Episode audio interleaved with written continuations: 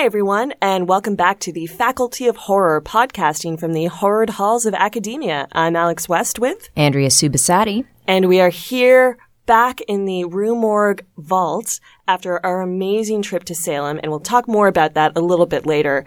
But we are back for the most sacred time of year. It is October. It is Halloween. It's always really busy for us around Halloween, but god damn it, do I work to enjoy it. And what better way to enjoy it than doing more work? yeah, it's true. We had a double podcast month, so to speak. I guess this kind of makes up for the month off that we took in August. We did record our episode on American Psycho that we did live in Salem, and that will drop in the foreseeable future. We're not saying exactly when, but we are still going to give this episode its full due, and it's due a lot, man. This is a big one. We always go big in October, and today we are going to be covering the first three films of George A. Romero's Dead series Night of the Living Dead, Dawn of the Dead, and Day of the Dead.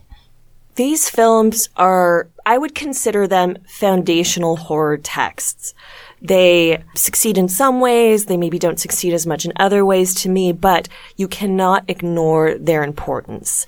They are hugely influential, not just in horror, but just in zombie lore. And if you look at the kind of last 10, 15 years where zombies have gotten to in popular culture, you know, it's huge. You know, everything from The Walking Dead to zombie walks. All of this, you know, it wouldn't exist if George A. Romero hadn't put these films together in the way that he did. That's right. And these films are obviously very close to me for obvious reasons. If you're familiar with my background, I wrote my master's thesis on these three films. And this was really my gateway into bridging sociology and horror, bridging my two passions. And that's exactly why I am where I am today.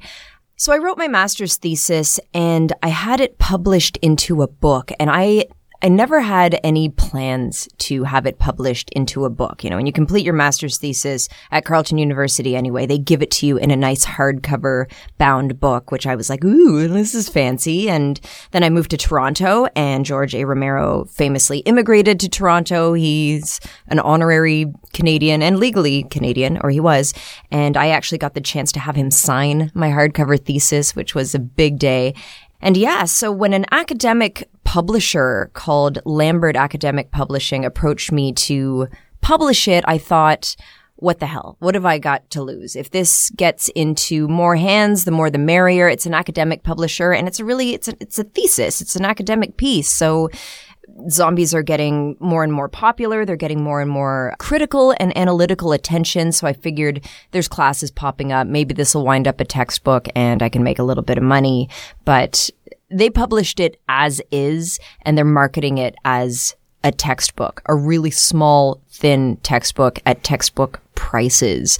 So the reason I don't market it and I don't read my book, pick up my book because I don't really want you to spend that on this particular book. It's it's got chapters in it that are just heavy on theory and sociology to satisfy certain criteria looking back, I, I, should have rewritten it in a more reader friendly manner and gone with a different publisher at a reasonable price point. And I regret that I didn't do that. I feel like it's kind of too late. There's been so much added to the conversation with regard to zombies and zombie lore since then that I, it would be back to the drawing board essentially. So that's the story with me and my book. But, um, and what year was that published? I don't know. I was worried you were going to ask that. No.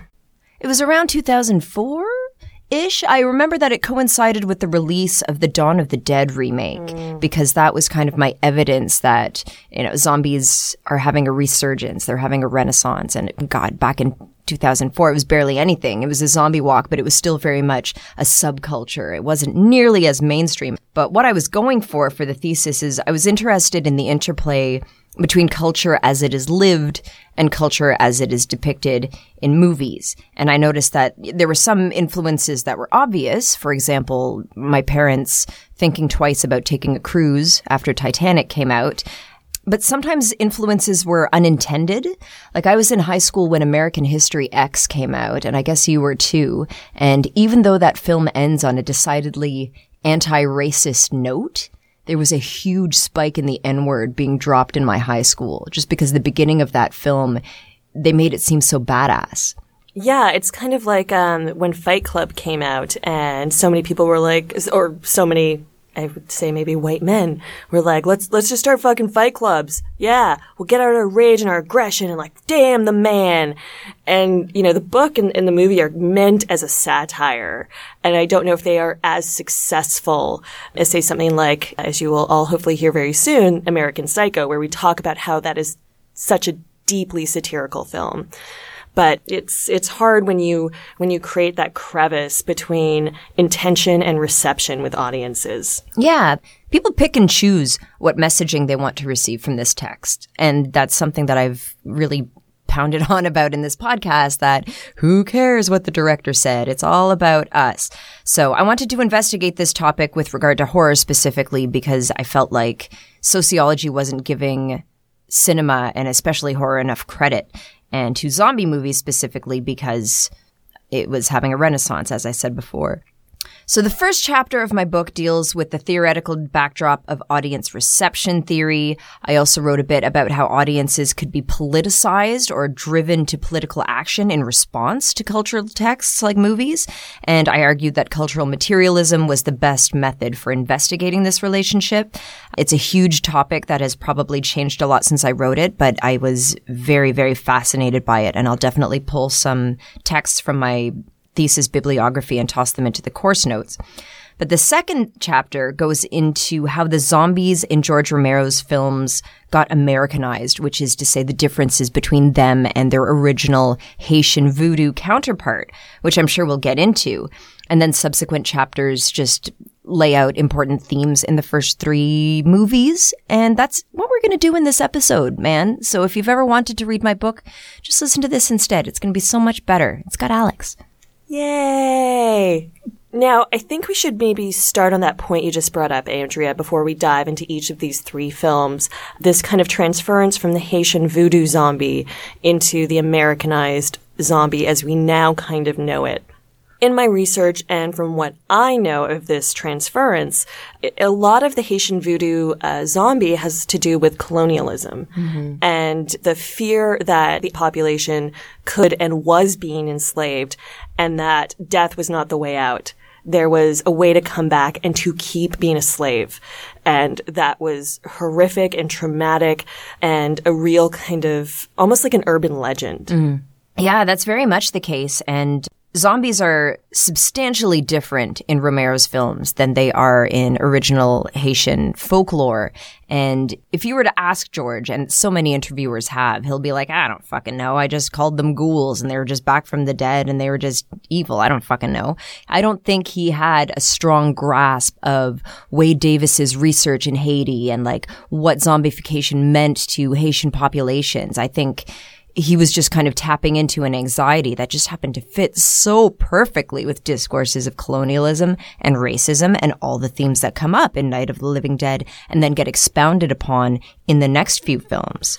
And I think we should mention who this person you just brought up is Wade Davis because I hadn't really heard of this person until you brought him up to me. Hmm. And in your book and in your lecture that I saw years ago now, they based uh, The Serpent and the Rainbow off of his book, right? That's right. The yeah. Wes Craven flick. Mm-hmm.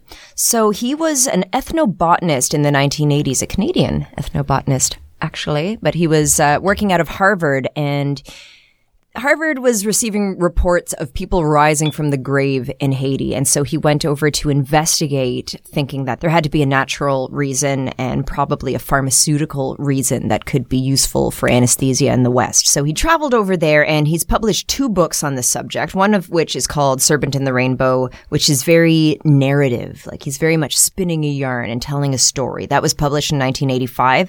And then there's Passage of Darkness, which is his ethnography. It is very, ethnographic, and that was published. And what is ethnography?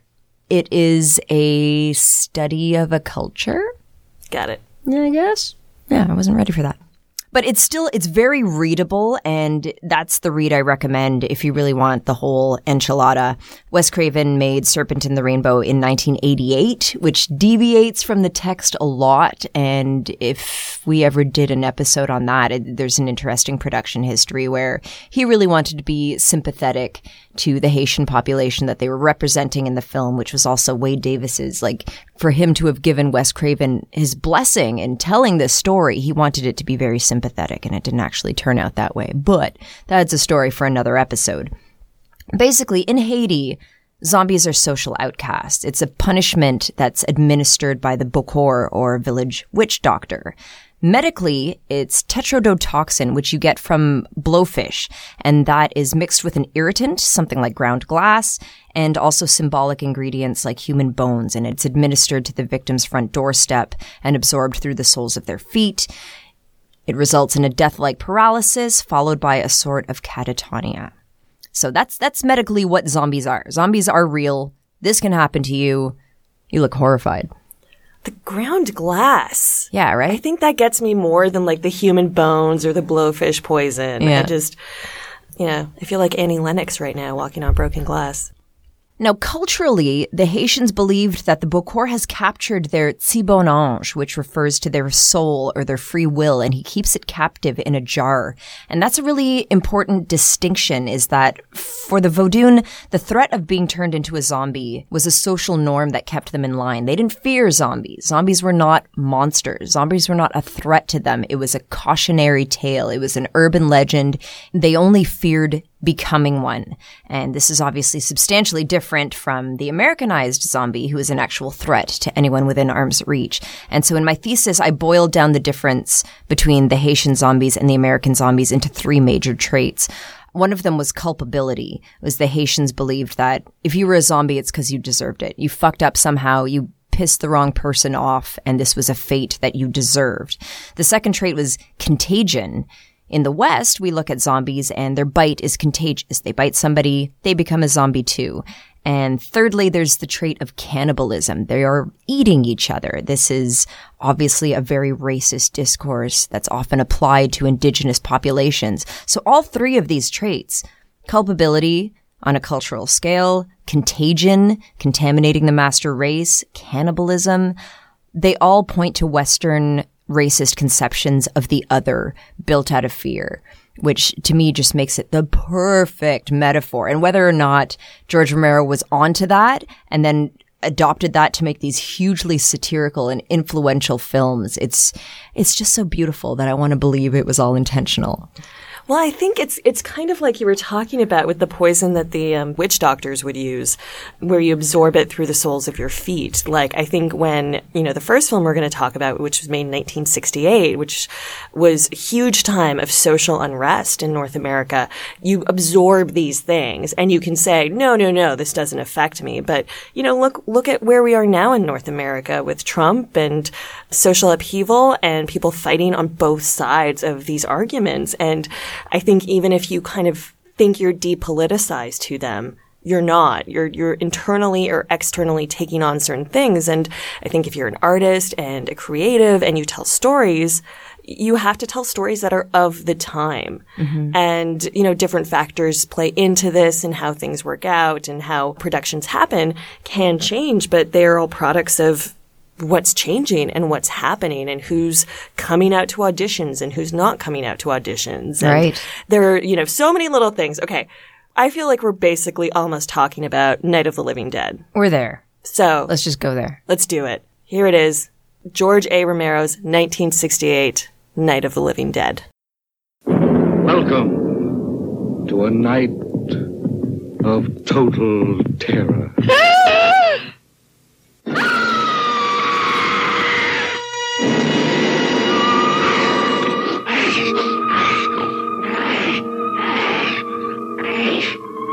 Night of the living dead. The dead who live on living flesh. The dead whose haunted souls hunt the living.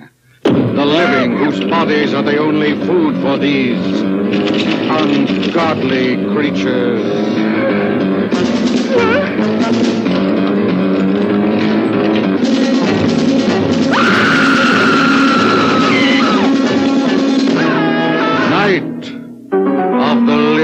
dead. A bizarre adventure in fear. An experience in shock more shattering than your strangest nightmare. Night of the living dead. A night with the dead who cannot die. A night of total terror.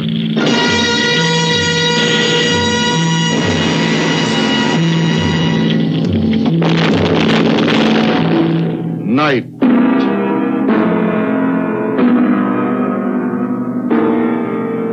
Of the living dead.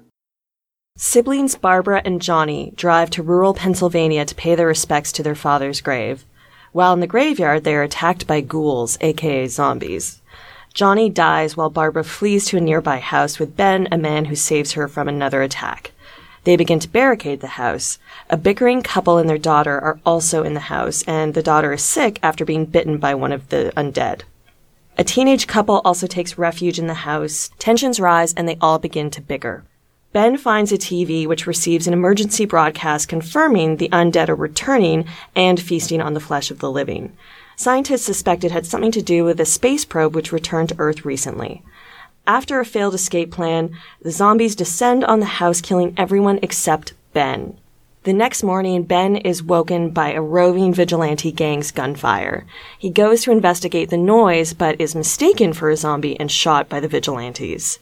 His corpse is then set on fire along with the other bodies of the undead. That's pretty much it. That's, I mean, what else is there? It's so beautiful in its simplicity. It's not a complex tale. The characters aren't complex and yet they're so relatable. They're so recognizable.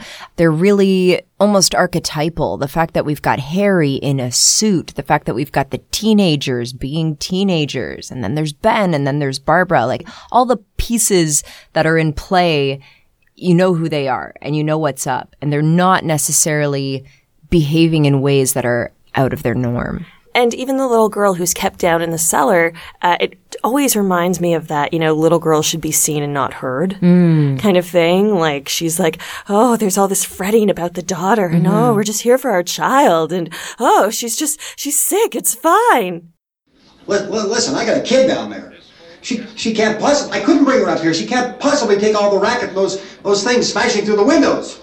And she's become the iconic figure of the film, is that silhouetted shot of her face has become the image of Night of the Living Dead. I actually have it tattooed on my leg.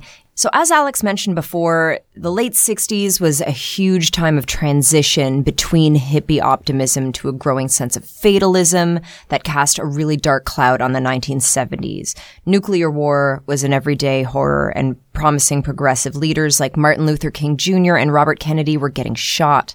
People were scared and with good reason, because when people get scared, they also get really scary. They buy guns and accuse one another of being commies or zombies or whatever. They tighten immigration policies and stuff undesirables in ghettos. And these are all things to keep in mind when we're looking at a film like Night of the Living Dead. And not only in terms of the internal civil unrest that was happening within America, there's unrest happening outside of its borders. The Vietnam War, uh, a lot of people have linked Vietnam War to this film, which of course, as we kind of mentioned, Romero has denied any kind of deeper sociological or social implication, which if you guys are listening to this podcast, you know we don't care about that. No, we're not listening, George. These films, and this film in particular, also has a huge debt to something we talked about actually this time last year, which is EC Comics. Things like Tales from the Crypt, these kind of ghastly, ghoulish, pulpy comics, which had strange moralities, often with the monsters becoming the most sympathetic people. So they kind of ape on that universal monsters-esque theme. And Romero has talked about how influenced he was by those, and you, you kind of feel these throughout the films. And as we talked about the kind of Haitian history of the zombies, Romero has also talked about how indebted he is to Richard Matheson's I Am Legend, about kind of the last man on earth fighting against all these monsters, which are far more vampiric in nature than zombies, but that notion of society changing and changing unwillingly, uh, at least for this kind of last man standing. So you have these feelings of unrest, and I think what's important is that Romero sets up this notion where you have different groups of people all in this rural house, all trapped in there and they can't leave. So all they can do is fight.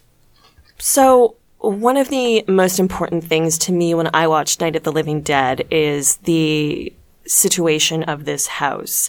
And it kind of comes into play in the next few films we're going to talk about, but the notion of urban versus rural. What struck a chord for me, and this was something I actually researched in a, in a paper I pulled from in my book, Films of the New French Extremity, when I talked about one of the films in there. And it's a paper by an academic named Kathleen A. Tobin and it's called The Reduction of Urban Vulnerability. And it's a discussion about how military choices influence the suburbs and the suburbanization of culture in North America. Essentially, this kind of came out of the atomic age. And so in the 1950s, there was the Cold War. Everyone was scared that they were going to get bombed by someone and the world was going to end. So the kind of military and the government used all of these facets of government housing to start pushing certain people, certain more affluent people maybe, to these things called suburbs. Because if an atomic bomb hit New York, say, New York's gone. The five boroughs, gone. But outside of that, there are still populations. There are still people who can keep breeding, and maybe there's a salvageable generation. Now, this also kind of wound up feeding into the fear of other in urban areas, the kind of notion of violence and things that were going on and crime and drugs and blah, blah, blah. But it was always, to Tobin's point, kind of a military operation and it was sold in such so that the American public could think, oh, I'm making the best choice for my family. They're literally buying into the white picket fence dream because the military told them to. It's a really creepy, unsettling study about kind of mind control through this military operation that sold the American dream because they needed a population to potentially survive this atomic blast, which never happened. Mm. So to me, when I look at this film, you have people who shouldn't shouldn't be there, you know, quote unquote, technically speaking. The family that should be occupying this kind of house is maybe Harry and his family. And I think it's interesting that Romero makes them really unhappy. Mm. The bickering, angry shittiness of their relationship is right at the forefront. Mm-hmm. We'll see who's right. We'll see when they come begging me to let them in down here. That's important, isn't it? What? To be right, everybody else to be wrong. What do you mean by that? And everyone else feels kind of like an interloper. And Harry is sure to make them feel that. Mm-hmm. And it's a really interesting dynamic that plays out between who is right and who is correct so to speak. Like there's a sense of narrative superiority and superiority in terms of this society, which is collapsing. And because society is collapsing, that means, you know, this kind of seat of power is up for grabs. Right. So I think you start to see more internal struggle and some people siding with Ben, who is generally very calm, collected, and wants to make the best choices for everyone. Well, yeah, and I saw a lot of that when I was writing my thesis. In fact, when I was writing my thesis, I was really irritated by all the conversations about what to do if a zombie apocalypse happened.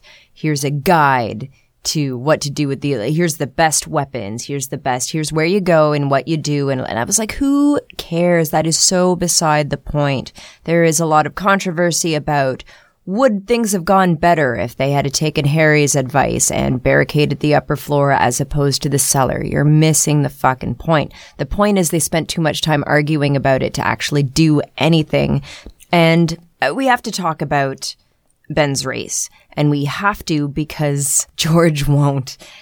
George insists that the character of Ben wasn't written as a black man and that Duane Jones simply had the best audition, which is a lovely answer, a very PC answer, the answer that you want to give.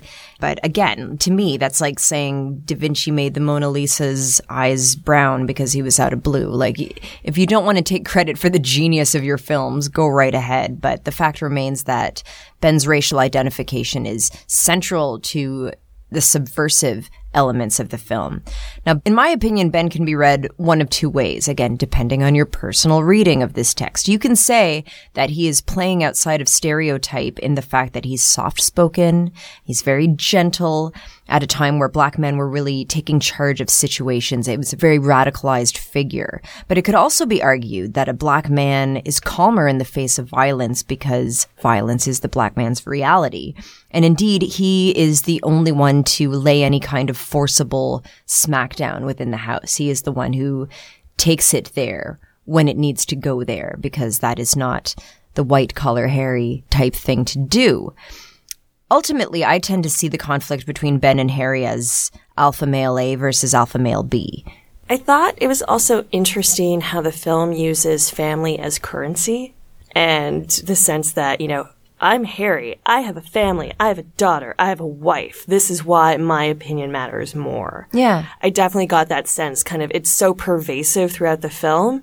Whereas Ben, who's seemingly completely on his own, but making these choices, trying to keep people safe and, and help them and really just, in my opinion, making the best choices at any given moment with the information he has at hand is by Harry seen as less than because mm-hmm. he doesn't have those familial ties.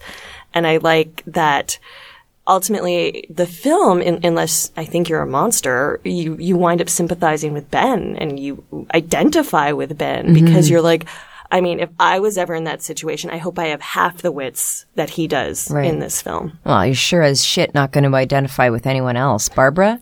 Don't get me started, but do, because we're going to go there. But in the meantime, definitely, I totally agree with you. Harry's currency, his cultural capital comes from what he's paid into the American dream.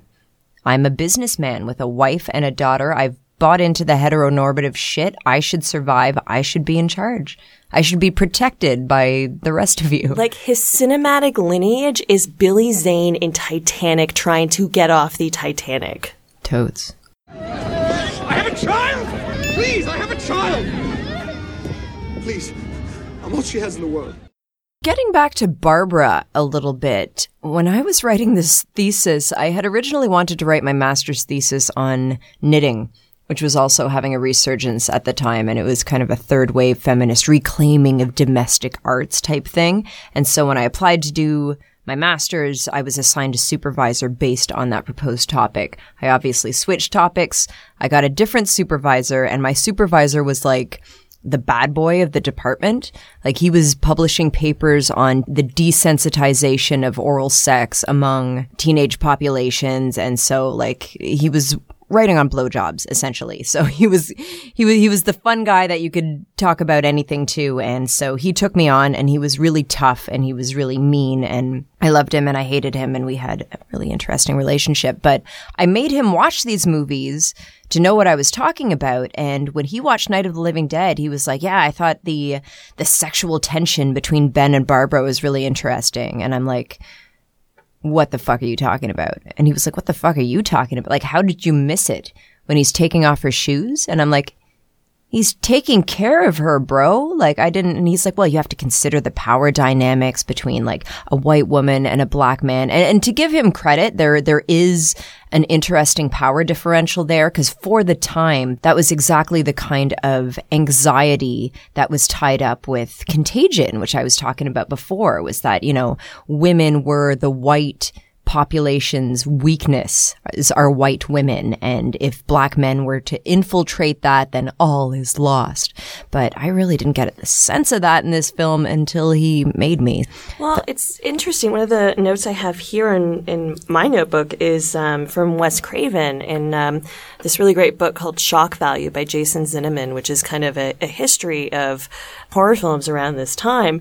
And Wes Craven said that Night of the Living Dead was the first horror film that wasn't shackled to a sense of decorum. Mm. And so I guess I can see your supervisor's point if I really had to, but I feel like this is people like you show your decency and your kindness or you don't. Yeah. Like I, I read that kind of moment with Ben and Barbara like like you do. He's just right. trying to make sure that she's comfortable, she could be okay in case something happens and he needs her. Yeah. Yeah. Like there's something tactical and there's also something kind about it. Mm-hmm. I also just I fucking, I'm so tired of any kind of pop culture relationship between a man and a woman being sexualized. Like, calm down. We all have friends of the opposite sex. It's, it's time to move on. Well, yeah, and when you're faced with the dead rising from the grave, I think getting laid is literally the last thing on your mind. Yeah. Cause where are you gonna get birth control? Exactly. That's exactly where I was going with that. now, Romero took a lot of heat for his weak female characterizations. That much is undisputed. But it was only when I took a look at Tom Savini's 1990 remake, which I believe actually has an anniversary today. I was on Facebook earlier and somebody was like 22 years ago or something this day, uh, 1990. No, that may or may not make sense. I don't know. I don't care. I'm not doing math right now. In Tom Savini's remake, he has Barbara as this really Sarah Connor badass. Like she's terrified at first, but then she takes arms and she takes charge and she becomes really tough. And in watching that and in finding that kind of problematic, I came around to the idea that the women in the original film are actually interesting caricatures of femininity, like between Barbara's total disconnection with reality, you find her seeking comfort in domesticity. You find her looking at things like a music box or like a doily and kind of fondling them and thinking back to a simpler time when that's all that was asked of women. Yeah, I think there is something to be said from looking at Night of the Living Dead from 2017 back to when it was made. Mm-hmm. And I can see the portrayal of Barbara being much more problematic in the 60s and 70s because you're into second wave feminism. You know, women and their allies are standing up for their rights. But I feel like now I'm not angry at the portrayal of Barbara. Mm. There's a bit of honesty in there. And I'm so, I feel like I'm so used to seeing the kind of like, badass gun-toting Sarah Connor, Kate Beckinsale in Underworld kind of like tough girl, which I love. I love that. Never get rid of them. But it's also a kind of interesting distinction from that mm-hmm. to just see a woman just like break. And she doesn't have to be strong. That's right. And I feel like so much of our, you know, media consumption today is about like, I'm, I'm a woman. I'm going to be so strong at the cost of everything internally. And this is a woman who fully gives into this almost catatonic state. Maybe it's not the best portrayal, but there's, there's a kind of honesty in it. I think it's a valid reaction, whether it's a man or a woman, that people would just kind of, you know, fainting goat syndrome blackout. Yep.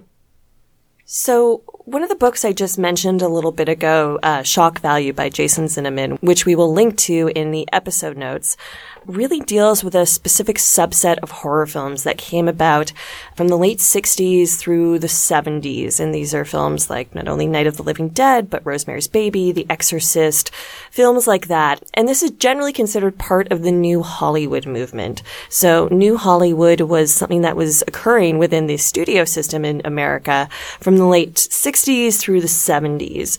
And not only do you have films like Easy Rider and Deliverance, which were challenging standard notions of what a story could be, what a mainstream story could be in film, but it also developed blockbusters like Jaws and Star Wars. It's it's a history I am absolutely fascinated by.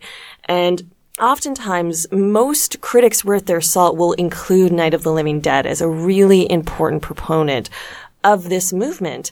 And, you know, I think on a base level, when we look at it, we can think about where horror was before. So horror, for large part, uh, in the 1950s was kind of indebted to the atomic age.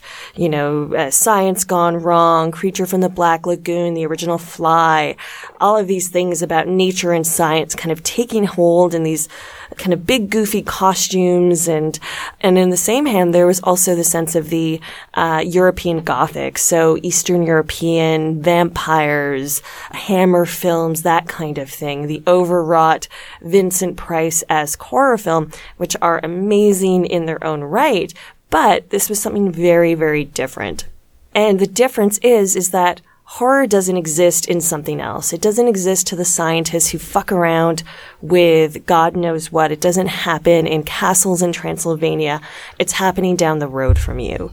It is tangible. It is accessible. So even if someone's doing something far off, it's going to trickle down and affect you, the audience.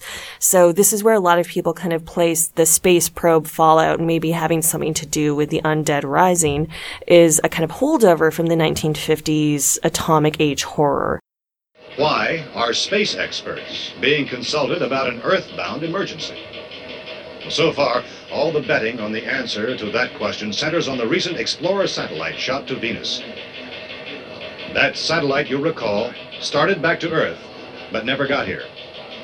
That's the space vehicle which orbited Venus and then pur- was purposely destroyed by NASA when scientists discovered it was carrying a mysterious high-level radiation with it. Could that radiation be somehow responsible for the wholesale murders we're now suffering? But the point is, is that this notion is situated in the real and the tangible. And the horror comes from what is internalized within this house, what is spoken and not spoken between these people. That's why, you know, when you think about films like uh, Night of the Living Dead and how it relates to Rosemary's Baby and how it relates to The Exorcist, these aren't concepts that are foreign to us. They are terrifying and supernatural, but there is also something truly real about them. If you recall the beginning of Night of the Living Dead, there is an American flag very prominently placed there. This is a very American film. This is in your backyard. I feel like it bears mention. This film was written by George A. Romero and John Russo, and they worked together on this film, and they have kind of an interesting relationship. They parted ways creatively for their own legacy of sequels. George obviously continued his Dead series, which is what we're talking about in this episode, but John Russo continued his Living Dead series, which took a decidedly different turn. Starting with Return of the Living Dead, which was his sequel to Night of the Living Dead. It's a lot more slapstick. It's really, really fun. It's very rock and roll. It's funny. It's raunchy. It's silly. A lot more is explained. It's exposure to this trioxin gas and this trioxin gas can turn into rain, which then can soak down into bodies lying in their graves so that they like come up through the ground and they literally say to you, brains. I want brains. So obviously big creative differences there.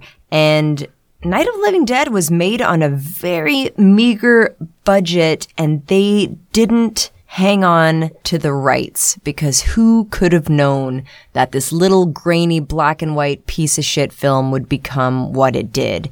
And so George and John didn't exactly get rich off of it, which is in my opinion, the reason we have the anniversary edition, which features scenes that John Russo shot and then just kind of shoehorned in. And it's not good.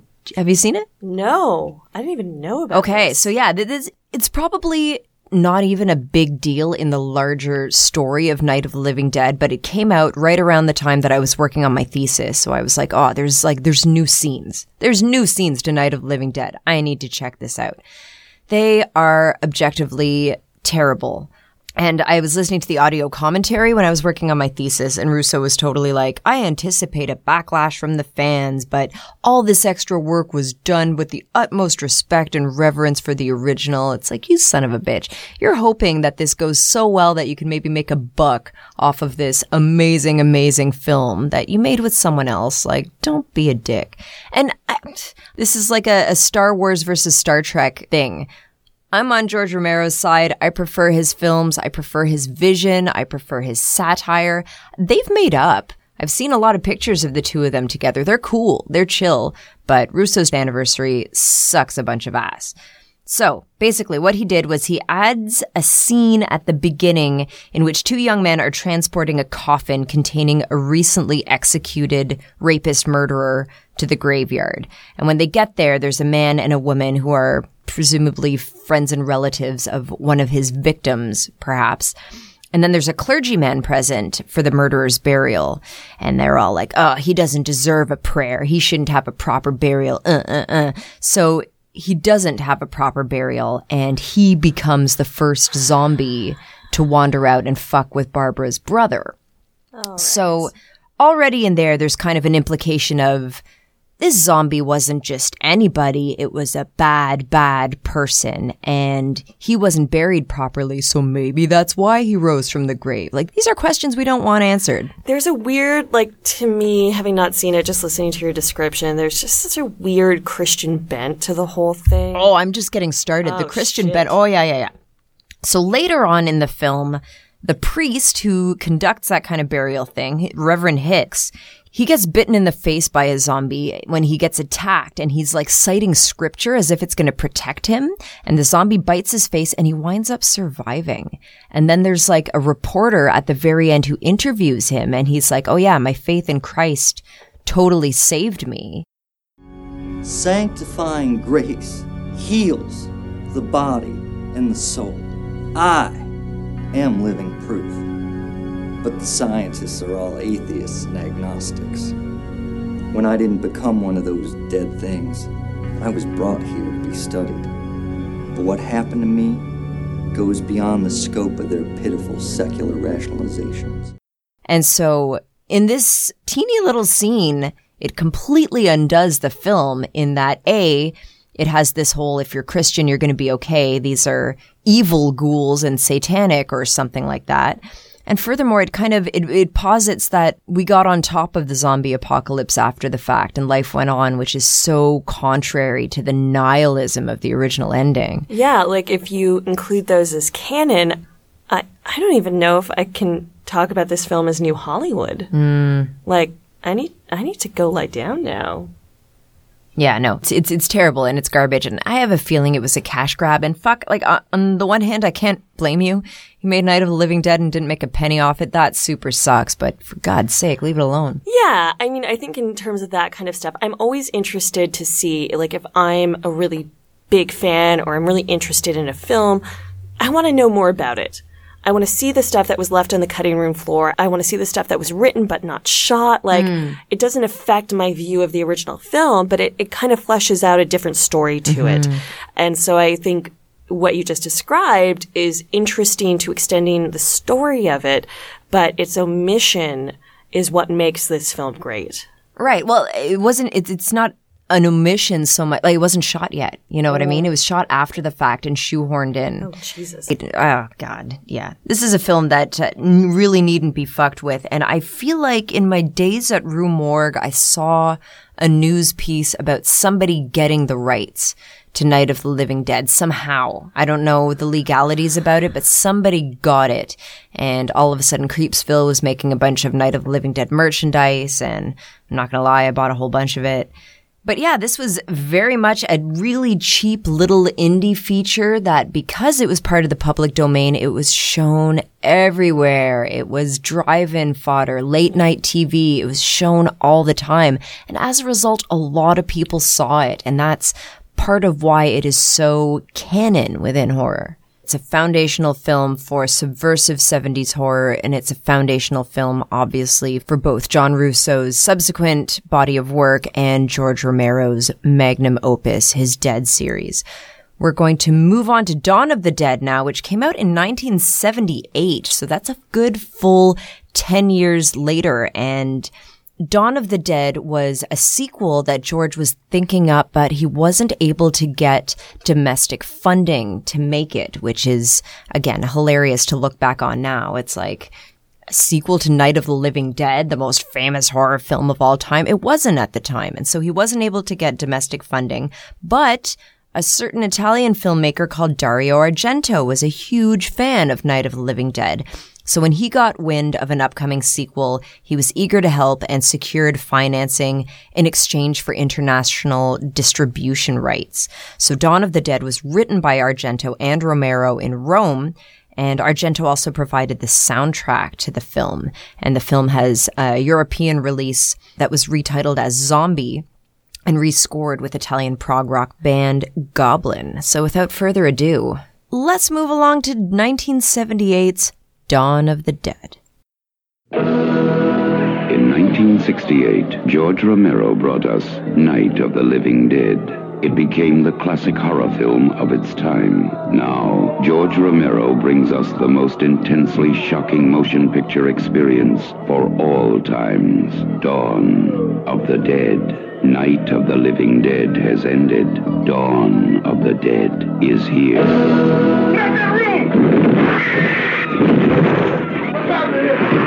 It gets up and kills. The people it kills get up and kill. They must be destroyed on sight. When there is no more room in hell, the dead will walk the earth.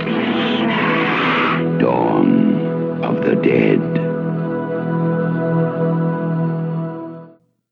Dawn of the Dead starts its narrative three weeks into the zombie onslaught, and it begins in a chaotic TV studio where reporters and technicians are bustling about, and on set, two experts are arguing about what the zombies are and how to deal with them. One employee, Fran, learns that the TV station hasn't been updating its listings of closed rescue stations for fear that viewers will tune out, and she joins many staff members walking out in disgust. Her boyfriend, Stephen, is a helicopter pilot, and he convinces her to meet him up on the roof, and they flee the building in the company's helicopter. Meanwhile, a military SWAT team is forcibly evacuating a decrepit apartment building due to reports that the residents are keeping zombies in the basement instead of destroying them. The residents, who are all racial minorities, fight back, turning the evacuation into a harrowing massacre. One SWAT member, Roger, befriends another named Peter, and Roger invites Peter to join him, meeting Stephen and Fran to flee in the helicopter. They land in a shopping mall where they decide to make their sanctuary. As they work toward fortifying it and clearing it of zombies, Roger gets bitten and becomes ill. Still, the four are able to create a makeshift apartment in the mall where they live comfortably for a little while. But Fran is revealed to be pregnant, Roger dies from his bite, and things start to look pretty grim. Before long, a group of nomad bikers attack the mall for supplies, resulting in a siege situation that has Stephen overrun by zombies in an elevator. Peter shoots him and joins Fran on the roof where they escape the mall towards an unknown fate. So, Dawn of the Dead is obviously a sequel to Night of the Living Dead, and I think it's really effective in the way it picks up where Night of the Living Dead leaves off, which is to say that the problem is that people are not communicating. The experts in the TV station are discussing people aren't able to let go of their dead and allow them to be burned. People are too attached to their dead. People are too attached to their ways of life to adapt to this new way of life, and it's essentially destroying them. I think it's a really interesting parallel to bring that up at the top for this discussion because at the beginning of Night of the Living Dead, you have Johnny who's kind of questioning the whole reason of like going to this graveyard. But what does Dawn of the Dead do if not confirm that we are creatures of habit? You know, not only in zombie form, but also in people form. When the survivors kind of get to the Monroe Mall and they're like, yes, this is a place we can go. One of my favorite moments in the film is when they're kind of flying in on the helicopter and they have to describe what a mall is.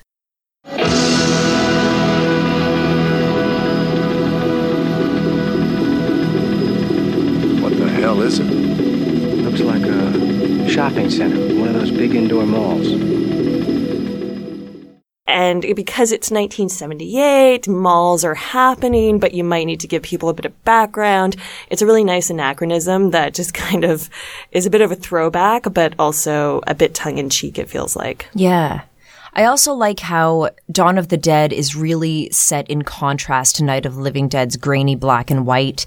Dawn is shown in bright, gaudy technicolor, which really draws attention to the ways that society has changed since the last film.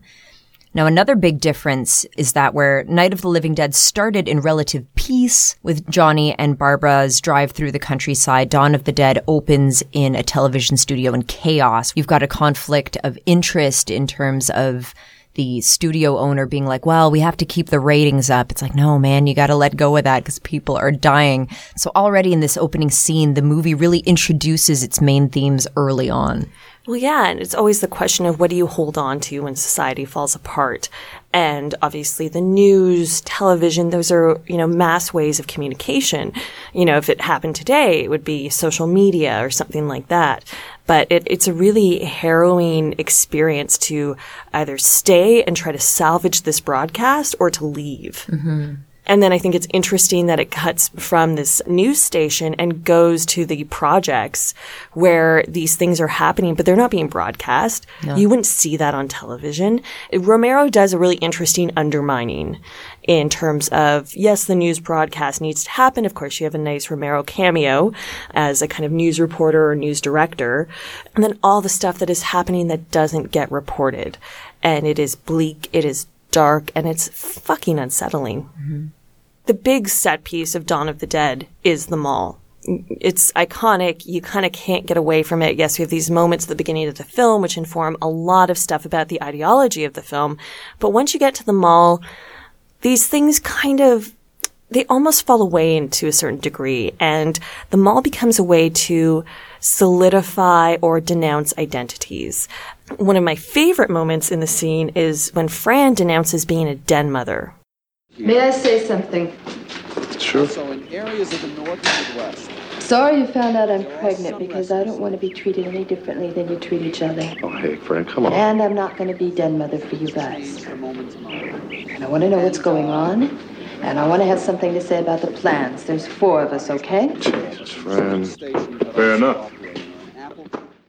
The mall kind of has this, it, it's almost like the Overlook Hotel. It's just a mirror that's going to hold something up to you. And, you know, Fran not wanting to be the den mother and, you know, hearing the men discuss her pregnancy is really bizarre and chilling, but also kind of practical mm-hmm. in a way. In a sense, you know, when we see these kind of montages of them, you know, roaming through the mall and getting stuff and indulging, they're reaffirming their own identities, you know, getting a cool suit or going roller skating on your own or, you know, doing the things that you would do in normal life. But now there is no normal life. Mm-hmm. There is nothing that binds you to doing the things you do every day. Yet we retreat to those things because it's normalcy, it's routine. These are all things we need. These are not bad things. But we are so subservient to them. And I think Romero does a really good job of kind of playing with, yes, these are creature comforts, but at what cost?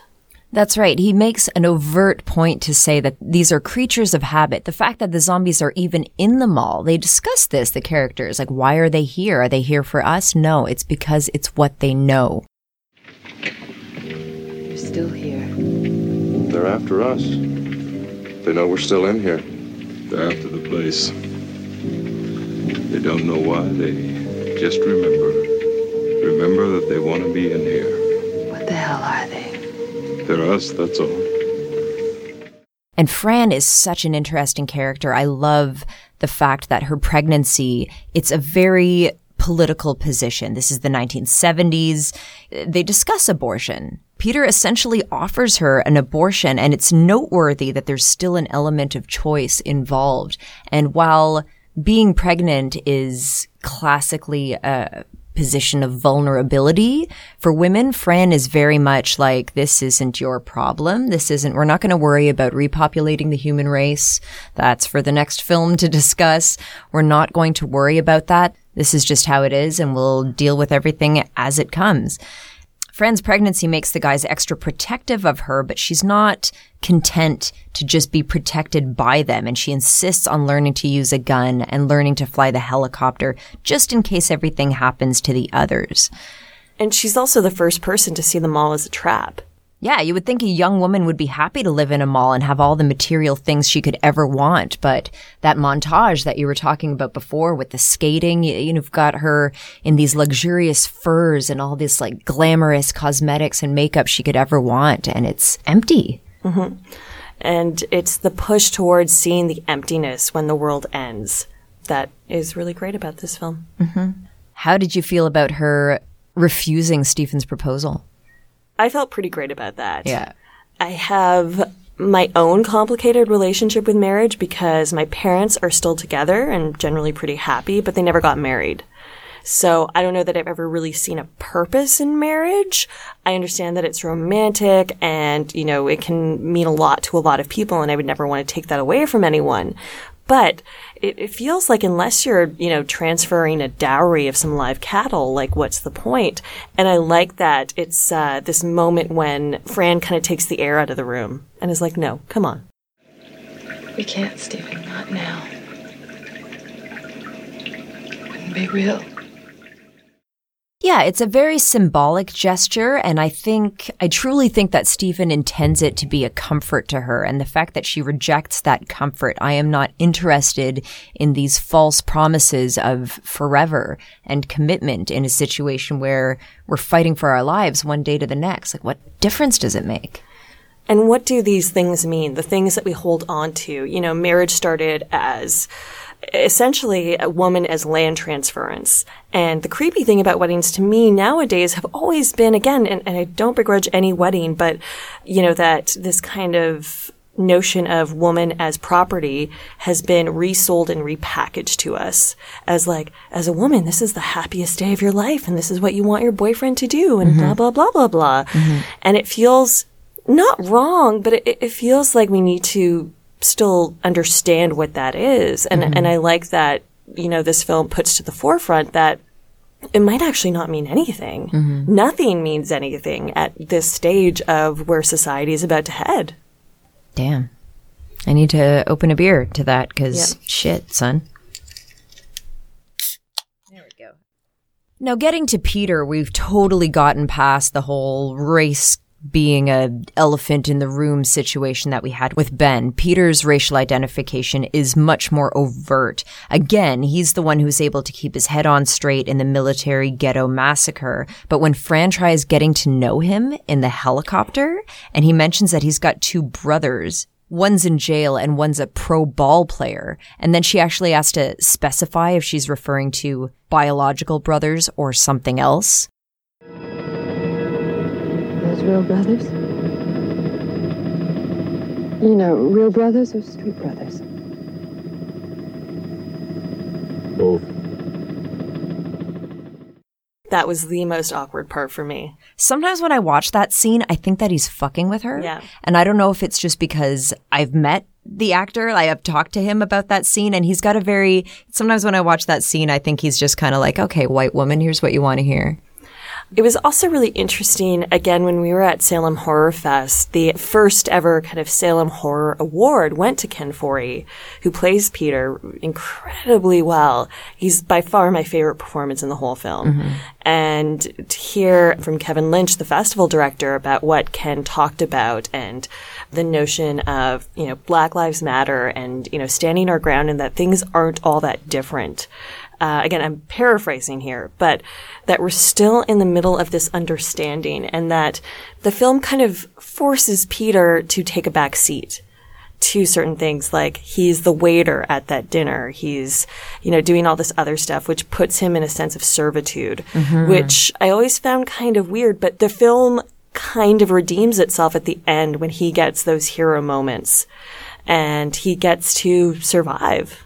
That's right. He also becomes the spiritual compass in the film in that he mentions that his granddaddy was familiar with voodoo and he is able to offer spiritual insight into what's happening. And I actually took a quote from his speech for the title of my thesis, When There's No More Room in Hell. There's no more room in hell. What? Something my granddaddy used to tell us. You know Macumba? Voodoo. Granddad was a priest in Trinidad. Used to tell us when there's no more room in hell, the dead will walk the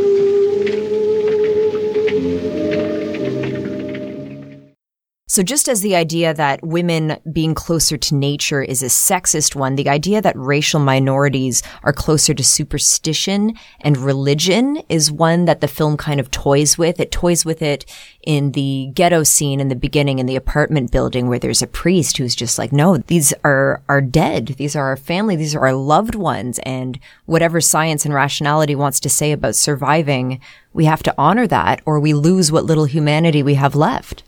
There is a notion of honoring the dead and fearing the dead throughout all of these films. And again, that's a very surface analysis. But the notion that we are scared of our loved ones, and I mean that in two senses, because we're scared of losing them, and then we're now in this reality even more scared of them coming back. And you see that with Stephen and Roger because they come back. And those are the heartbreaking moments of the film when you Mhm. see them kind of lose their humanity and come back and attack their friends or loved ones. Mhm. It's, it's a really interesting dichotomy because you don't want to lose them. They're trying to make them feel better, be better, save them from themselves, but it's, it doesn't work in the end. That's right. And this is also the first film that kind of introduces what zombies are capable of, which is to say instinct. We already talked about how people are entering the mall out of force of habit, but when Stephen is attacked and turned into a zombie, he leads the zombies to their apartment because he is so desperate to get back to Fran. So this is what kind of introduces the idea that there is something going on in zombies' muddled brains. There is instinct. There is sort of a carryover from their previous life. And that really harkens back again to what I was mentioning with Night of the Living Dead and being heavily influenced by EC Comics and even Universal Horror with the monster or the dead having a semblance of humanity. And people were so scared of that. They were so scared of the quote unquote other having some sense of soul or humanity. And I think, you know, through the 60s, 70s in particular, you saw this so pronounced. Mhm. Um, people were so stereotyped and segregated, and it was so gross and murky that to kind of play with these two white men having this weird background and as monsters leading people back to, you know, their hideout, it starts to flip the coin on its head. Now you've seen the remake, I assume. Yes. And? I enjoy the remake more than the original. That's fair, and I've I've heard that left, right, and center. It's a more enjoyable film. It's definitely more exciting. The fact that they ramped up the zombies and that they can run. Uh, Zack Snyder did a really amazing job of updating the narrative in that malls are still around, but they're also a little different, and there are security guards who have an element of authority. I do think he did a great job, and it is it's a more fun, exciting film. As for the subversive narrative punch, I think that point still goes to Romero. Yeah, no, I would definitely agree with that. I think, you know, the point about consumerism and mindless consumerism in 1978 is far more important than it is in 2004. Mm-hmm. And I feel like Dawn of the Dead, the remake in 2004, is kind of an interesting anomaly because it takes all the best bits of what Zack Snyder could do as a director limits his power, so it had to be edited down, and employed James Gunn, who's gone on to since do like Guardians of the Galaxy and a lot of big fun stuff, to make a big, fun, bloody horror action movie, Mhm. which really surprised me. And this is me personally. My problem with Dawn of the Dead is the pace of the original. Mm. It is slow. It is really slow. And just when you think you've gotten its rhythm, then the bikers show up and it's another bloodbath, which I honestly feel like the biker attack was more of a Tom Savini showcase of what it was he could do at the time. Yeah, And, and more than anything else. It feels like such a pre. What's what's the reverse of a callback? Dusk Till Dawn kind of feels like a callback Mm-hmm. to that character in Dawn of the Dead. You know, so it's this kind of tongue in cheek thing. It's kind of interesting that we can go into the notion of what happens with consumerism and when the biker gangs show up and what it is not to share. But that's the point in the film where I feel like George Romero is taking a two by four and hitting me over the head with it. It's true, yeah. And, you know, I, again, in this book, Shock Value, which I reread parts of in prep for this podcast, um, Jason Zinoman interviews Romero and Romero says that if people were going to put all of this onus on Night of the Living Dead, then I was sure as shit going to say some shit with Dawn of the Dead. Right. And so, yeah, you, you, you had a lot to say, George, and you, you said it all in two and a half hours. So, insofar as Dawn of the Dead is the most in your face, straightforward, yes, I am satire. Yes, I am trying to say something about society and the world that we live in. Yes, zombies are a big mirror that we're all holding ourselves to. We move on to the 1985 third installment in the series, which takes a bit of a different tack. Let's talk about Day of the Dead. First, he created the most frightening film ever made. Then, he took his unique vision of terror one step further.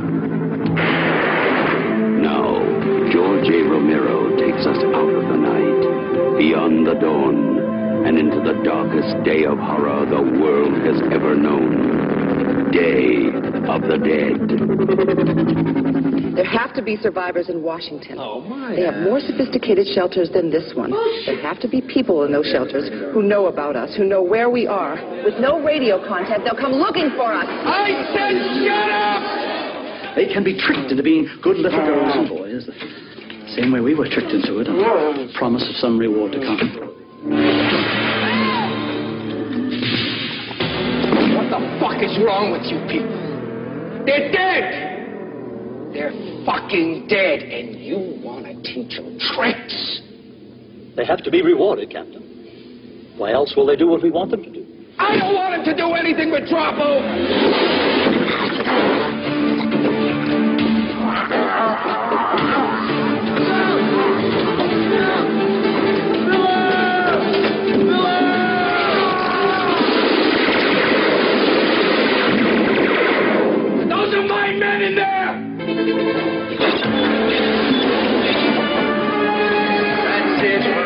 it. You fucking lunatics.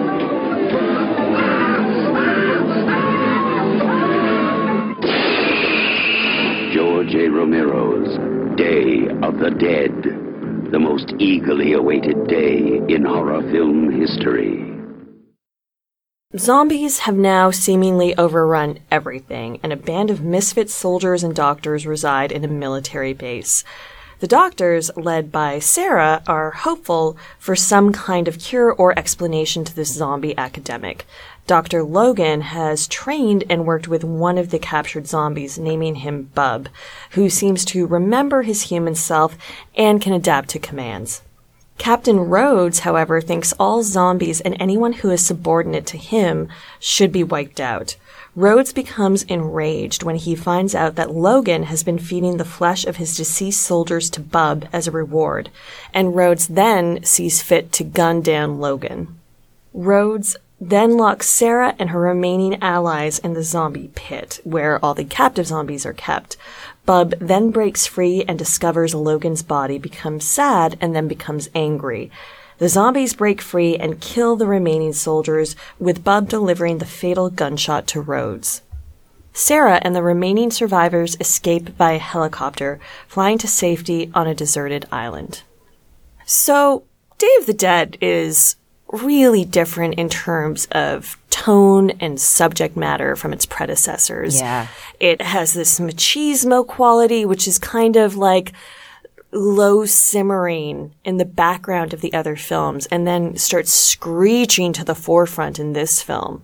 Yeah, if you had a problem with Dawn of the Dead's pace, Day of the Dead is going to be a challenge for you. And indeed, among these three films, it's probably the least popular, nonetheless so because it came out in 1985. This was a time where it was a noteworthy decade for horror with the release of slasher heavyweights like Friday the 13th, Hellraiser, Nightmare on Elm Street, with all these things in cinemas. And then you're like, the latest in Romero's Dead series, and it's Day of the Dead. It's this bleak, bunker, dramatic narrative. Day of the Dead obviously didn't resonate as strongly with audiences as the other films did. It's slower, it's more dialogue heavy. Although I'd argue that it, it still packs a bigger psychological punch than Dawn. Maybe not so much as Night. I would agree with that. I feel like of the Dead is the payoff to Romero's ideology, inspiration in I Am Legend. And in I Am Legend, what, what I find is so interesting about that story is so many people in the horror sci-fi genre cite that as an inspiration. And great. It's a, it's a great piece of writing the thing is, is it's about this guy who then learns that he's actually the last of his own race and that people have evolved beyond him. This monstrous entity that he fears is actually the next stage in evolution. And he, in being the last human, seemingly is the legend. So that's where you get the I Am Legend title from. Sorry, spoilers for I Am Legend written in like 1954. Yeah, no, you're good. I feel like you get it the most clearly this inspiration in Day of the Dead with Bub. And Bub, you know, whether you like the film or love the film or hate the film, it's such an iconic character and such an iconic performance. There is so much pathos in Bub that it's hard to ignore him. And, you know, I think that's where you see the beginnings of that next step of evolution. And you have these people who are trapped in this military bunker, fighting with each other, hitting each other, saying abhorrent things to each other and behind their backs. And then you have Bub who's just figuring out how to live Mhm. and figuring out how to empathize. And it's, you know, those first kind of primordial steps towards being their own people. And I, I think what is particularly interesting about I Am Legend, especially in the case of these original Romero trilogy, is that, you know, of course, I'm, I'm sure a lot of you know, they made I Am Legend into a big budget Hollywood blockbuster with Will Smith in the early mid 2000s. And really, to me, the only thing notable about that film is how they changed the ending. Mm. They shot an ending which was basically like Will Smith's character kind of realizes the same shit the guy realizes in the book, goes, fuck, okay, these, these things are people and they have feelings and, and maybe this is time for humanity to die. Like this complex, nihilistic but hopeful ending. But Hollywood hated that. The test audiences hated that because that's not life affirming. So they reshot this huge life affirming ending where they like wipe out the vampire things and he's like the good guy in the end. And it's like, wow, you guys missed the point and then blew up the point behind you. and so I think, you know, despite, you know, whatever problems you have with Day of the Dead, and I certainly have those problems. I mean, it's a slow pace. It's, it's, Mhm. it's a bit of a slog sometimes, but it sticks to its guns. It sticks to the gun that Bub holds in his hand. Mhm. It, it believes in its ideology. And I think whether you like these films, love these films, hate these films, they are so true to themselves. Right. And, and I think you see that, you know, when you get to the end of the trilogy and when you get to Day of the Dead. Yeah. I also like the way that Day of the Dead picks up where Dawn of the Dead left off, which is to say that the turf war on the surface is over and the zombies have won. There's some very powerful imagery of, you know, just uh, towns in ruin, like ghost towns with tumbleweeds of newspapers flying by saying the dead walk and they fucking took it. And I think the seeds that the character of Fran planted in Dawn of the Dead when she's saying, you know, what is survival? And we need to confront that and decide if we really want to survive are really ruminated upon in Day of the Dead where they're in this bunker. Now we're talking about the 80s now, and I mentioned that slashers were big, everything was really colorful and garish and exciting, but the 80s also saw a great spread of neoliberal economics in the developed world, and technological toys were becoming increasingly common in most households. And I feel like the central conflict in this film is the idea of power and how power has shifted from I've got the guns, I've got the military, I've got the might as represented by Rhodes, and I've got the intelligence, I've got the gadgets, I've got the science as demonstrated by Dr. Logan. And I feel like these opposing forces are perfectly and problematically represented in their respective heads in this film where neither option is good because neither option is considering the ethics of their position. And that's kind of where the character of Sarah comes in. And I also think it's really interesting how all the characters in this film, they represent institutions. They represent jobs and functions within society. I don't remember what Sarah does. Doctor? She's a doctor of some sort, isn't she? Yeah. I feel like she has a specific purpose. At some point, Rhodes even says to her, we're only keeping you alive because you have this purpose. And again, there's an implication there that the purpose is implicit in her gender. It becomes more explicit later in her conversation with Billy and John, which we're going to get to shortly. But Ultimately, Billy and John, who are a helicopter pilot and a radio operator, respectively, they're very much divorced from the power dynamic between Rhodes and Logan, but that's not to say they aren't crucially important. A radio operator and a helicopter pilot, they are at the bottom of the food chain, and yet practically they are the most essential for survival.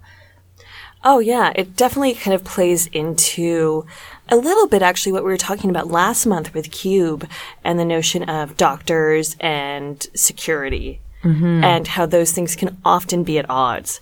Because if you need to help someone who's sick, who's unwell, you need to understand a disease or a situation that puts you at odds with a security risk. Right. And what I thought was interesting about this, again, how we talked about how the mall in Dawn of the Dead allows the characters to cling to who or what they thought was important prior to these lives. Day of the Dead, the situation, it forces people to cling to their ideologies and their ideologies are so different. And, you know, I, I don't think you really get a sense, or I never really got a sense of what the military's background was in this. You know, what kind of position did Captain Rhodes have? Was he actually a captain? And if you want to talk about an emblem of toxic masculinity, the power tripping that Rhodes does throughout the film is horrifying. And it's almost like it's a symbol of impotence, so to speak, Mhm. because who does he have power to lord over? He cannot control zombies. He can kind of capture them and keep them there, but he cannot necessarily control anything outside of the people that he is trapped in this bunker with because he has guns and mm-hmm. because he seemingly has allies. It's a really scary, dark portrayal of men in power. Yeah, it is. I like how it posits that binary, but it doesn't really sit on either side of it. We are just kind of on the outside looking in, watching two kinds of power battle it out, and both of them lose. I know people respond really strongly to Bub and his mimicry of human behavior. I think the fact that he's able to kill Rhodes with a gun is symbolic. And again, you can extrapolate from that. He learned violence from human beings. Zombies are like, what are they? They're a brainstem, their appetite, their be- instinct and because. Logan says at some point he thinks that Bub has a military background or had a military background. Right, yeah. It's also funny because what's the uh, Stephen King book that Bub is reading? Salem's Lot. Right. And I was like, okay, we're just pandering now to the horror community. That's okay. I'm okay with it. And obviously Romero made Creepshow in what was it, 1982. So there's a nice callback to that, but I was like, okay, George. So getting back to Billy and John, not only have they retreated from the bullshit politics of Rhodes and Logan, but they've actually created their own little oasis. It's kind of interesting how, you know, they've put up lights, they've put up imagery.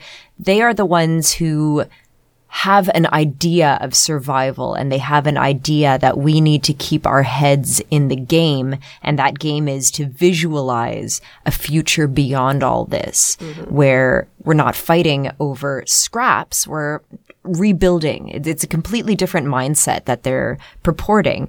Now, Billy is retreating into alcohol largely, which fine.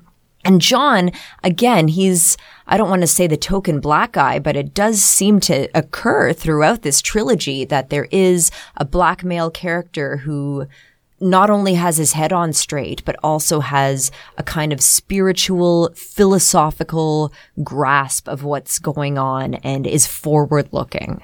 Yeah, they are kind of the antithesis to what Rhodes represents. And a really famous film critic who I think we've talked about on this podcast before, Robin Wood, talked about Day of the Dead a little bit and how it takes the kind of conservative, quote unquote, from him, mindless entertainment of the 80s, this kind of bombastic male toxic driven narrative and turns it on its head by making a film that kind of exists within this world but chastises it and Mm. condemns it. And I, I think that's probably the most successful thing to me about Day of the Dead Mhm. is is showing the faults within that and showing that the alternatives, while imperfect, are far more desirable than anything going on outside of it. Right. Well, rather than fight it or understand it, to survive it is something else entirely. And something that really strikes me about this film is when John and Sarah are having a long conversation about John's plan. He's like, look, we're going to get through this. We're going to get the fuck out of here.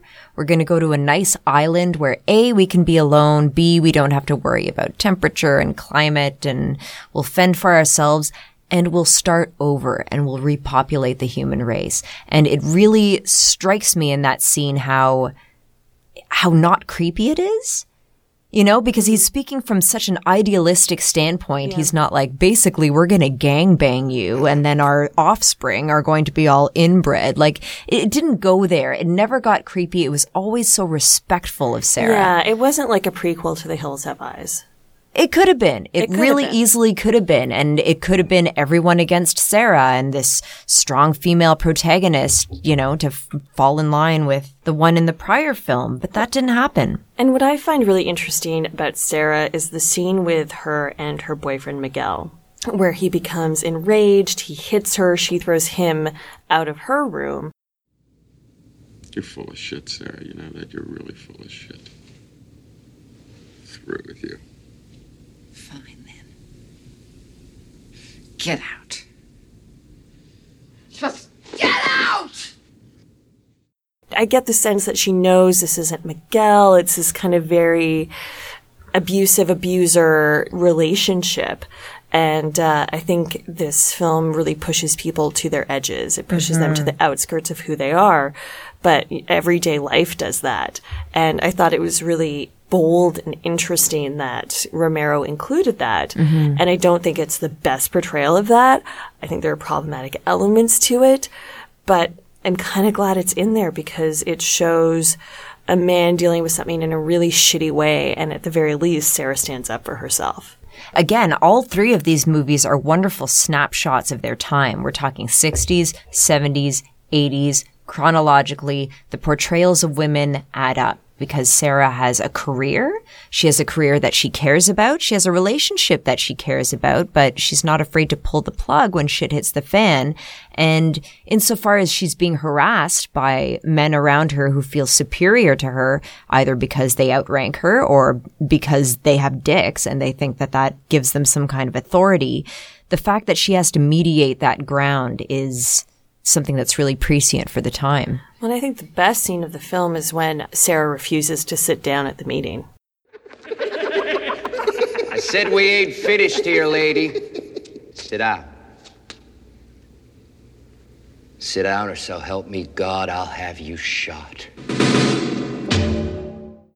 That scene has the most tension because it involves so many other people and it forces all of the characters to take a side. Mhm. And it's relatively early on in the film, so then you kind of see the break. I think it's really beautifully set up and it's a simple thing, but then you see and you feel and you hear the tension of what these little things mean. That's right. It's a really smart, bold move and and I can't think really of another scene, especially in horror cinema, that would dedicate that much time to a scene like that. Yeah. And it sets so much up. Right. So we are treating this film as the bookend of the trilogy that we want to discuss. It's where I chose to end my analysis for the purposes of my thesis. But again, like I said, I think these three films, they stand alone, but they work really well together as a trilogy. But that's not to say that George Romero didn't continue the series. He did.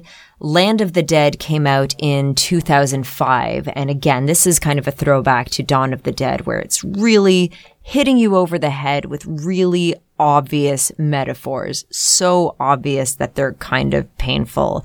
There's colorful characters who are funny. There's comedy relief. There's sexual tension. I feel like it's the most Hollywood of the bunch. The big redeeming factor for me is Asia Argento. I think the fact that she's in there symbolically just as Argento kin and she's amazing. I love what career she's had in film. No thanks to Weinstein. Wow. I didn't expect to take it there, but Oh, there it is. we're there. We're there now. This is this is the new reality. Yeah. I actually have not seen any of them beyond Day of the Dead. Okay. I heard that they weren't worth it from various sources, and I I kind of feel like the original trilogy, which I'm with again is foundational text, it's not something I return to a lot as a horror fan. Mm. When I take off my journalist, writer, podcaster hat, it's not something I would go for and watch. Right. So, all that to say that I actually haven't seen these. I didn't see them all either. And like, yeah, I know, I know. Just because I, they they started disappointing me, they started feeling contrived, and they started feeling Hollywood, and they were kind of bumming me out. I did see Land of the Dead. I did see Diary of the Dead, which was 2007, and it kind of took a found footage conceit And it has its strengths and it has its weaknesses, but nothing like these first three. Then there's Survival of the Dead from 2009. I have not seen, and there's more to come, believe it or not. Road of the Dead is planned for 2018, and Matt Birman is set to direct. I don't know who the fuck that is, but it's a script that he claims to have co-written with Romero. Okay. Who knows? And then there's something called Origins that I found in my research, which is a prequel story in production that was written and directed by G. Cameron Romero, George's son. What? Now, you know how I feel about keeping franchises in the family. I took a little bit of flack for what I said about, who was it? Max John- Landis. Yeah, yeah, yeah. Yeah. And there are nice, nicely more articles about him being an asshole coming out, so I feel vindicated. Well, there you go. But there's plenty more meat on a zombie's decomposing bones than you would think. I remember after writing this thesis, I was like, what could they possibly do now? How could they make it interesting? But amazing zombie movies have come out since then. I'd like to list them, and I wish I had in Um, advance. Well, I mean, obviously around the same time as you were writing your thesis, there was 28 Days Later. 28 Days Later is magnificent. Yes. I recently rewatched it. Holy shit, is it amazing and brilliant. and- Wonderful. Diminishing returns with the sequels, such as it is, whatever. That first film is flawless. And uh, of course, another film we talked about on this podcast, Pontypool. Yes. Which is, pr- I think it's my favorite zombie film. I'll call it a zombie film, sure. And, uh, you know, and then of course, The Walking Dead, other shit. Train to Busan recently Oh, yeah, that was so excellent. good. And that one was so after the curve that that was really when people were saying there is nothing left in zombie films. There is nothing left that could be interesting. And that one just came out and blew everyone away. I liked Dead Snow. Yeah, I like Dead Snow too. There's also a trend which I think they tried, it didn't really take off with that film Warm Bodies, which I Oh, believe was a young oh, adult novel, like kind of a romantic comedy thing about zombies. Of course, you have Zombieland, which I've started about five times and never finished. Did you watch any of iZombie? No. I feel like media kind of tried to look into zombiehood as individuals and how individuals who become zombies experience zombiehood. And I think it's a product of individualism. I think it's, it's a product of our times. And as, as such, it, it should be recognized. But I think the power of these three films and of zombie movies at large is that it's not about the zombies. It's about the people who are mitigating the zombies. And that's a theme that comes up in a lot of effective horror movies is that the monsters are just reflections of us and what it is we are capable of under that kind of duress. I totally agree with everything you just said. Thanks, man. So we should also mention that George Romero has obviously directed a bunch of other stuff. Uh, most notably, maybe Martin. Monkey Shine. Uh huh. Creepshow. Can't not mention Creepshow. Other films. Other films, whatever. He is part of a movement in film, I dare say, that doesn't really have a name yet. And it's something that kind of occurred to me when I was writing my editorial for the November December issue of Rue Morgue, where Tobe Hooper had just passed. And George Romero passed toward the end of the summer. And it was something that was deeply felt by the horror community worldwide, obviously, but especially here in Toronto because he came here. We lose so many of our great filmmakers to the US. So for somebody to actually come to Toronto, shoot here and be like, eh, fuck, this is more my speed. I'm staying. We embraced him. Toronto loved him very much. And when he passed, I was in between production cycles of the magazine. So I did get a lot of mail saying, you know, like, where's the big Romero retrospective? And it just didn't fit in. Sadly, like, you can't plan for stuff like this, but in ruminating on Tobe Hooper and talking about what he meant to the genre, I drew from John Bowen's column in that issue where he isolates Romero, Craven, Hooper, and Carpenter as part of a movement who really made horror films, made independent, highly creative and conceptual horror films that reflected a very tumultuous time in American history. And that's really it's it's the bedrock of where Alex and I are, so to speak, in terms of unpacking all these sociological and cultural elements in these films. Those four filmmakers are they're indispensable. And, you know, whether you like their films, don't like their films, fall somewhere in between, you kind of have to acknowledge them as a horror fan. If, if you love the genre, if you love film, if you're curious about why we tell the stories we tell, you have to look to those guys to be like, okay, all right, why are we doing this? That's right, particularly now that three of the four of them are gone. And when George Romero passed, Who would have thought John Carpenter would have been the last one standing? who would have thought he'd still be working? Yeah. We're about to see him live in a couple weeks on this like music tour he's doing. Yeah, it's wild. I respect, I will be very sad if and when he ever passes. But out of all of them, Okay, we're going to leave that at that. But when George Romero passed, I was invited to a Facebook event that was a memorial for him at a cemetery. And I didn't attend because, fuck, I was working, you know, like, morgue isn't going to make itself. I have a very busy day to day schedule and I did not take the time to go because in my head, I thought it was going to be a bunch of fans kind of packed up around the gates of a cemetery that they wouldn't be allowed to enter, just kind of showing their support. And I knew other people from Rue Morgue who were going and I didn't go. But to my surprise and amazement, I started hearing that it was not at all like what I expected. In fact, the Romero family opened the doors wide open to the fans such that fans were able to enter the chapel, view the casket, see the bouquets and bouquets of flowers from everybody from Ken Foree to the Misfits. It was all out on display and Romero's family was there greeting everyone, embracing everyone and really just embracing what George Romero was to this community. And I think George, of those four that we're talking about, he is the one that mobilized a community more so than anyone else because the zombies literally got people on their feet. Zombies are ubiquitous. They are huge and he is the godfather of the zombie. So when he passed for his family to really acknowledge that, I found it really moving and I fucking wish I went. I got a little teary eyed when you were talking about that. Oh, that. don't. No, it's it's um you know, death is as far as we know in this world inevitable. And I think when we lose our heroes or people we respect or or anything like that, it, it takes a bit of a toll on you. And the older I get, the more I feel like I have to acknowledge it because we're all getting closer to it. We're not getting further away from it.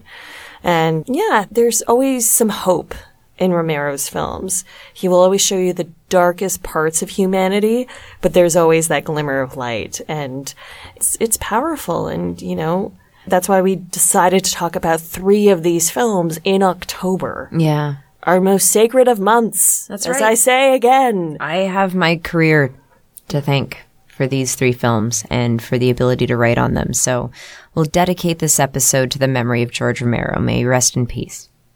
And the quick updates from us. Again, like we mentioned off the top, we had a great time at Salem Horror Fest. Make sure you're following them on social media because hopefully they're doing it again next year. And we had a great time and it was amazing. I would love to go back.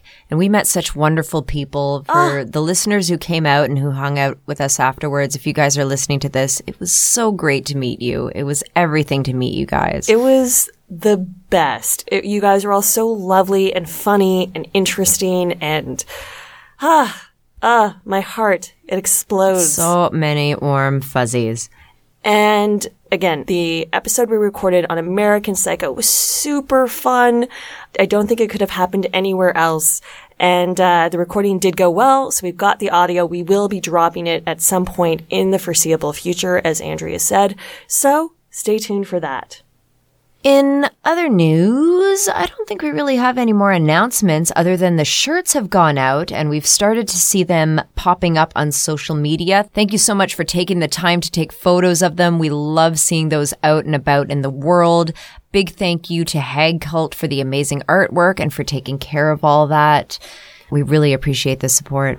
And if for any reason you missed out on t-shirts this year, well, It's limited edition for you, baby. We hope to do them again next year. We'll see how that all works out. So keep listening to the episodes. Follow us on social media where we update and post all of that kind of info. So for next month, you know how we're always like, oh my god, we've wanted to do this episode for so long. That's like every episode. It's every fucking episode. This is not one of those episodes. It's not? Well, this was something that came up kind of out of the blue. Okay. Yeah. This came up in the last couple months where I said we should do an episode on this to Andrea, and Andrea was like, oh, fuck yeah. So, we're going to do an episode on Tim Burton's Beetlejuice. You know, I hadn't considered it, and maybe it's because I consider Tim Burton to be such a standalone genre. He kind of is his own genre. Like, I don't consider Beetlejuice a horror film proper. And perhaps it's just because of the age I was at when it came out, and it was kind of age appropriate, but also incredibly dark and spooky while being safe and not quite a horror film. We're going to get into all that, but that film resides very deeply in my heart. And I think the same is true for Alex. I think the same is true for a lot of horror fans of our generation. So we're going to give it a spin. Yeah, we're going to lose our heads over it.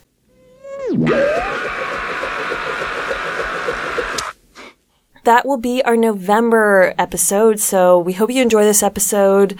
Again, follow us on Facebook, follow us on Twitter, rate, review us on iTunes, blah, blah, blah, blah, blah. I would shoot you in the head, Andrea, if you were a zombie. You would? I would. I would like tie you up and experiment on you in the hopes of finding a cure, but also having a lot of fun in the process. Oh my god, would you feed me the flesh of the men we hate? Yeah, good one.